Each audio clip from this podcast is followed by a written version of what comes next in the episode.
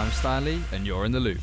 Fulham boss Marco Silva hopes Alexander Mitrovic escapes a long ban after he shoved the referee in a 3 1 FA Cup quarter final defeat at Manchester United.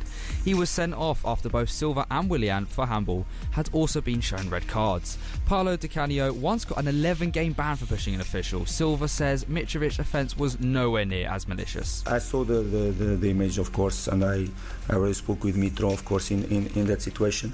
Uh, it's a moment for him to control the emotions of the game. Of course, he pushed the, the, the referee in that moment.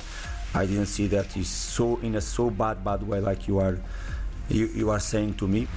Manchester United, Erik Ten Hag says competing for trophies is giving the team energy after reaching the FA Cup semi-finals. They beat nine-man Fulham 3-1 to set up a tie with Brighton at Wembley. United have already won the League Cup and they're in the quarterfinals of the Europa League too.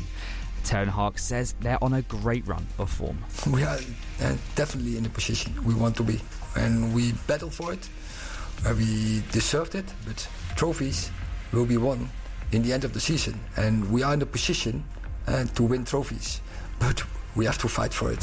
For the first time in 18 years, Rafa Nadal has been dropped out of the world's top 10 tennis players.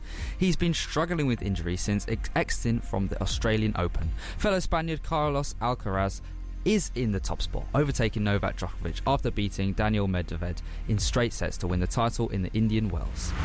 On loan, Tommy Doyle, midfielder Tommy Doyle, struck in stoppage time to send Manchester United through to the FA Cup semi finals. His 40 yard screamer sealed a 3 2 comeback with victory over Blackburn and set up the last floor Wembley clash with his parent club, Manchester City. Doyle, whose grandfathers both had successful careers and FA Cup moments at City, says he wants to create his own history. We're currently in the process of that, which is which is exciting, but you know, I think I've still got a long way to achieve what, what they achieved and you know, of course, being me, I wanna I wanna better that.